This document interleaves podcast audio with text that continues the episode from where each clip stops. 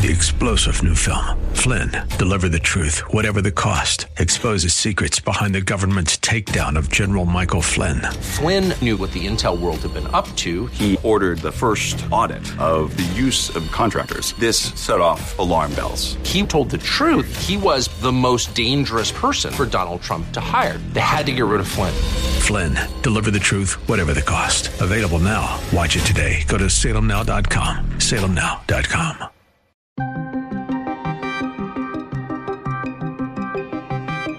Biden to redeploy troops to Somalia. This decision was based on a request from Secretary Austin. The FDA reaches an agreement with Abbott on baby formula. It would allow manufacturing to resume at that Michigan plant with some stipulations. Inflation and its impact on the midterm elections. Anyone who spends any time with normal people, you know, off Capitol Hill, that's all people are talking about. This is the Daybreak Insider Podcast, your first look at today's top stories for Tuesday, May 17th. I'm Mike Scott. The latest on the war in Ukraine has Russian forces pounding targets in the industrial heartland of eastern Ukraine, known as the Donbass. But Ukrainian troops also advanced as Russian forces pulled back from around the northeast city of Kharkiv in recent days. However, British military authorities say the presence of Belarusian forces on the border may force Ukrainian troops to stay in the area instead of going to support operations in the eastern Donbass. Chris Tuck, who's a land warfare expert from King's College London, says he sees no quick end to the Russian Ukraine war. The chances, I think, of a rapid Russian success um, have gone. I think it is about attrition and about what the effects of that attrition will be in a material and political sense. And it, and it won't be, I think, um, a quick resolution to the crisis. Tuck says many analysts thought Russia would win quickly, but that has not happened. They withdrew from around uh, Kiev in order to concentrate their forces, to attack uh, uh, eastern Ukraine, take the Donbass, and what is interesting is the extent to which they have now uh, are now in the process, I think, of failing at that. And according to a statement from the British Defense Ministry, Russia has likely lost a third of its ground troops in Ukraine. Retired Admiral James Stavridis, a former Supreme Allied Commander of NATO, joined the Salem Radio Network to discuss Russia's inability to gain ground in Ukraine. The Brits are kind of in the middle. So when you see something from British intelligence, British government, I think that's uh, the best balanced source out there. In terms of what this means, if in fact their assessment is correct, that they have lost a third of their combat power, that's north of 30,000 troops either killed or wounded. These are staggering levels of casualties. To put that in context, in World War II, the branch of the service that suffered the most was the U.S. submarine force, particularly in the Pacific. They lost about 10% of the force in four years of war. Here are the Russians losing 30% of their forces in not even three months of war. So this is a staggering level of casualties and the ripple effect back into Russian society is just beginning. Stavridis also points out how important it is that Ukrainians are pushing Russian troops away from their second largest city, Kharkiv. Uh, the other very significant element on the battlefield is not only the lack of Russian progress on those battle lines to the southeast, but also a, a bit north of that in the northeast the Ukrainians are pushing the Russians away from Kharkiv, their second largest city. They're, if you will, liberating Los Angeles in U.S. speak. So it, has been a pretty good uh, week for the Ukrainians, and and of course, uh, last thought, um, Sweden and Finland signing up to join NATO, uh, a very significant development at the diplomatic level. President Joe Biden signed an order Monday redeploying hundreds of U.S. troops to Somalia to counter the Islamic extremist rebel group Al Shabaab. The order reverses President Donald Trump's late term decision to withdraw forces from the country. U.S. troops will be repositioned elsewhere in Africa to train and provide other support to Somali forces in their fight against al Shabaab, which is considered the largest and wealthiest affiliate of the Al Qaeda extremist organization. Pentagon Press Secretary John Kirby says the president has signed that order to redeploy U.S. troops. This decision was based on a request from Secretary Austin uh, and uh, included advice from senior commanders and, of course, uh, concern for the safety of our troops who have incurred additional risk by deploying in and out of Somalia on an episodic basis for the past 16 months. Kirby says American troops will not be taking on militants themselves. Our forces are not now, nor will they be, directly engaged in combat operations. The purpose here is to enable a more effective fight against Al Shabaab uh, by local forces, uh, which ha- and Al Shabaab has increased uh, in their strength and poses a heightened threat. Kirby went on to explain to reporters that U.S. troops have been rotating in and out of Somalia since then President Donald Trump ordered their withdrawal shortly before leaving office. Our view was, the Secretary's view was, that uh, that episodic engagement model uh, was inefficient and increasingly unsustainable. Forces also lost time on target, and critical situational awareness needed to detect and disrupt an enemy attack. Baby formula manufacturer Abbott Nutrition on Monday said it has reached an agreement with the Food and Drug Administration on a path to restart operations at its Sturgis, Michigan plant. CNBC's Valerie Castro discusses details of that agreement. The Justice Department filed a complaint today along with a proposed consent decree between the FDA and Abbott Laboratories. It would allow manufacturing to resume at that Michigan plant with some stipulations. Abbott will have to bring in outside expert assistance to ensure safety compliance, and there will also be new testing requirements, and the company must promptly notify the FDA of any contamination. Castro says that even while Abbott and the FDA have come to an agreement, the White House is still in talks with other manufacturers. Meanwhile, a White House official says talks are ongoing with the four major manufacturers, Reckitt, Abbott, Nestle Gerber, and Perrigo, to help resolve logistical hurdles, expand the amount of approved formula being imported, and working with major retailers to bring more formula to areas of the country with critically low supply. Castro also points out that as Congress is set to move on the formula crisis, legislation will need to be debated. Congress is also expected to take legislative action this week to address the shortage. Today, the FDA said it will encourage overseas manufacturers to ship formula to the U.S. The White House says the FDA will prioritize applications that are most likely to be successful to get formulas on formula on store shelves as quickly as possible. Abbott says that the FDA has not been able to definitively link its formula to any illness. The company said it has been making corrective improvements to address some FDA concerns. More information is coming out regarding the deadly shootings that happened across the country over the weekend. The gunman in the attack in Southern California was David Chou, a 68 year old Chinese immigrant and American citizen. According to officials, he was allegedly motivated by hatred for Taiwanese people.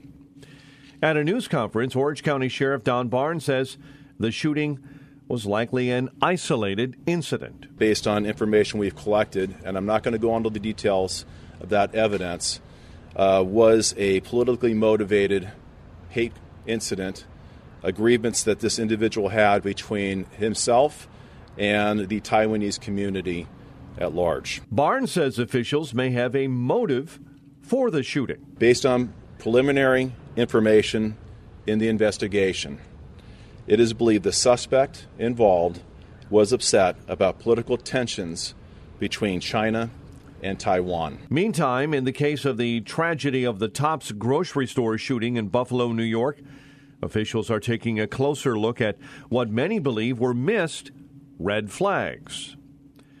Less than a year after Peyton Gendron was investigated for making threatening statements at school, he legally purchased a firearm, which he is accused of using to gun down 10 black people in a racist rampage, according to police investigators. In fact, the FBI says the shooting suspect was not on their radar. This individual was not on the radar of the FBI, and to my knowledge, he was not on the radar, radar beyond um, the incident with the state police. Leo Terrell, a civil rights attorney, joined Fox News to discuss the tragedy unfolding in Buffalo. It was motivated by race. That's undisputed. He hated black people. He wanted to go after black Americans, and unfortunately, he was successful. The pain of that resonates with the entire country. And yet, what we have to realize is this type of hate exists on both sides, and the application of justice has to be applied equally and fairly. No official involved in the investigation last year initiated a court process that could have helped prevent Gendron from buying the rifle, according to a New York State police spokesperson. State legislators are now looking into whether those involved followed proper protocols. A victory for Senator Ted Cruz before the U.S. Supreme Court. The case, which challenges the limit of the amount of campaign funds that could be used to pay back personal loans, was brought by the Texas senator. Daybreak Insider's Bob Agnew has details on that story. Cruz successfully argued candidates who donate money to their own campaigns should be allowed to use more than the current limit of $250,000 in post election campaign donations to pay themselves back. The court's conservative majority agreed the limit amounts to a restriction on free speech. Three liberal justices dissented. They fear allowing post election campaign contributions to be used to pay back a candidate's personal loans could engender an atmosphere of quid pro quo, with the office holder finding ways to pay back wealthy donors for years to come. Bob Agnew reporting. Consumer inflation rose 8.3% in April, more than the 8.1% Dow Jones estimate and near the highest level in more than 40 years. Rising costs of food, gas, and other necessities are falling especially hard on lower income Americans, posing a challenge for President Biden and the nation's top economic policymakers, particularly with the critical midterm elections on the horizon. Jennifer Van Laar, Red State's managing editor and co host of Sounds Right with Jen and Scott, joins the Daybreak Insider podcast discussing the messaging from both Democrats and Republicans on the issue of inflation and how it will impact the midterms. I don't think that the Democrats have been able to connect very well at all with normal, everyday voters on these kitchen table issues. They're just completely disconnected, especially if you think back to Nancy Pelosi with her refrigerator or her freezer of her ice cream that what was it, thirteen dollars a little container. That's not anything that any of us ever buy, you know. Uh, and going to baby formula, even if you can find it, it's very expensive. And just with gas prices, then you have to spend the the gas money to go find it, or just gas to go do your normal things that you do as a family. Van Laar explains the recent report of Democrat Representative Katie Porter, who discussed how inflation was impacting her own family. So she's a single mom and obviously makes a pretty good salary in Congress, but she said she was at the grocery store and she just picked up bacon and put it in her cart, not thinking about the price, and then saw that it was nine ninety nine and put it back on the shelf because she had to start making some choices of how how much she could purchase with the prices being so much higher than what she was used to. And so she told her caucus about that and kind of tearfully and, and emotionally. And she'd been sharing for months, like, hey, inflation's uh, hitting my family. I have teenage kids and they eat a lot. And people in her caucus were just kind of, oh, whatever. And she uh, thought that she tr- changed some minds during that meeting, but then later some of her colleagues and or whoever was, was listening to the meeting went to Politico and kind of shamed her for complaining about the inflation. Van Laar says that one of Porter's Democrat colleagues didn't understand how bad inflation was simply because it didn't show up in their polling it highlights their reliance on polls. And, you know, the poll is only as good as the questions that it's asked and the people that they're targeting. And so if they're not seeing that come up in the polls, uh, Katie Porter even told them, well, you don't know what to ask. and she's 100% right there. You know, I hate to admit it, because we're trying to defeat her out in California this year. But she's right. I mean, anyone who spends any time with normal people, you know, off Capitol Hill, that's all people are talking about. Instead of addressing how inflation is hurting American families in order to connect with voters for the midterms, Van Laar explains that Democrats are focusing on another issue. If they, then if they talked about the stories that will actually connect them to voters. I mean, Nancy Pelosi could tell us about her terrible time on the private jet going out to officiate at Ivy Getty's wedding and just how terrible uh, it was to have to drive past those tents. And she might think she's trying to connect with people about homelessness or something about air travel that nobody likes, but I don't think that would really connect. And the other thing that they're thinking that they want to connect with people on is telling stories about their abortion. When asked why Democrats are choosing to focus on abortion rather than inflation, Van Laar had this to say The Roe versus Wade issue does pull very well for the Democrats. So they're going to want to focus on that because they know they lose on inflation because even if they empathize, it's their policies that are causing it and their president who's not doing anything about it and in fact making it worse. So it's kind of I think they're going to try to connect more on abortion because they feel they have the upper hand there. But if we're just storytelling about how difficult it was to go find your abortion 50 years ago, I, I just don't understand how that is going to connect with everyday people. When it comes to hoping that Democrats will change their messaging on inflation, Van Laar is skeptical. Even the same day that this story came out in Politico, um, apparently the Dems must leadership must have gotten to Katie Porter because that very night she went on MSNBC talking about how the, uh, inflation underscores the need for abortion access because people need to be able to control how many mouths they have to feed. that was just a stunning take on it to me. Our special thanks to Jennifer Van Laar for joining the Daybreak Insider podcast. And for more from Jennifer, go to redstate.com and follow her on Twitter at Jen Van Laar.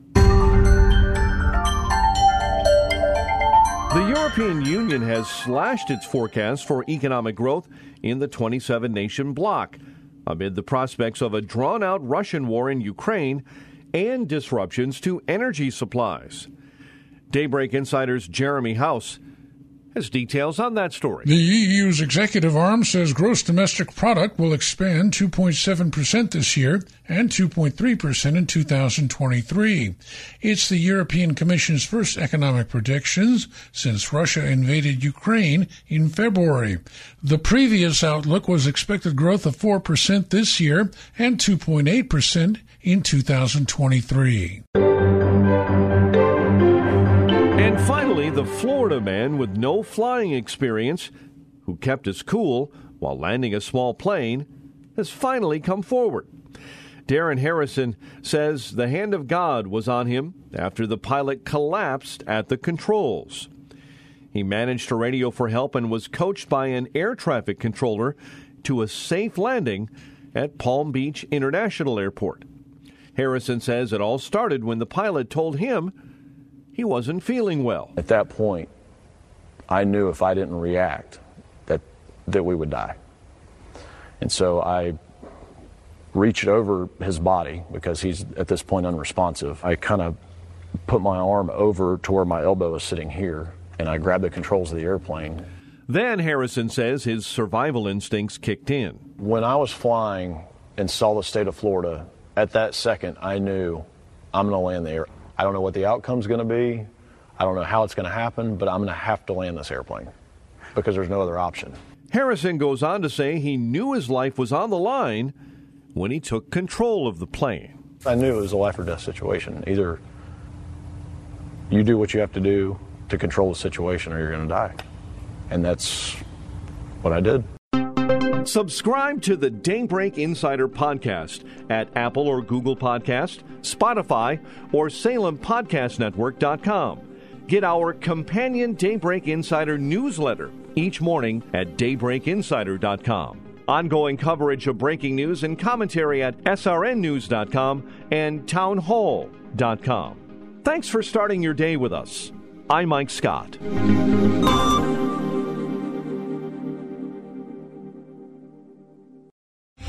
Three star general Michael J. Flynn, head of the Pentagon Intelligence Agency, knew all the government's dirty secrets. He was one of the most respected generals in the military. Flynn knew what the intel world had been up to, he understood its funding. He ordered the first audit of the use of contractors. This set off alarm bells.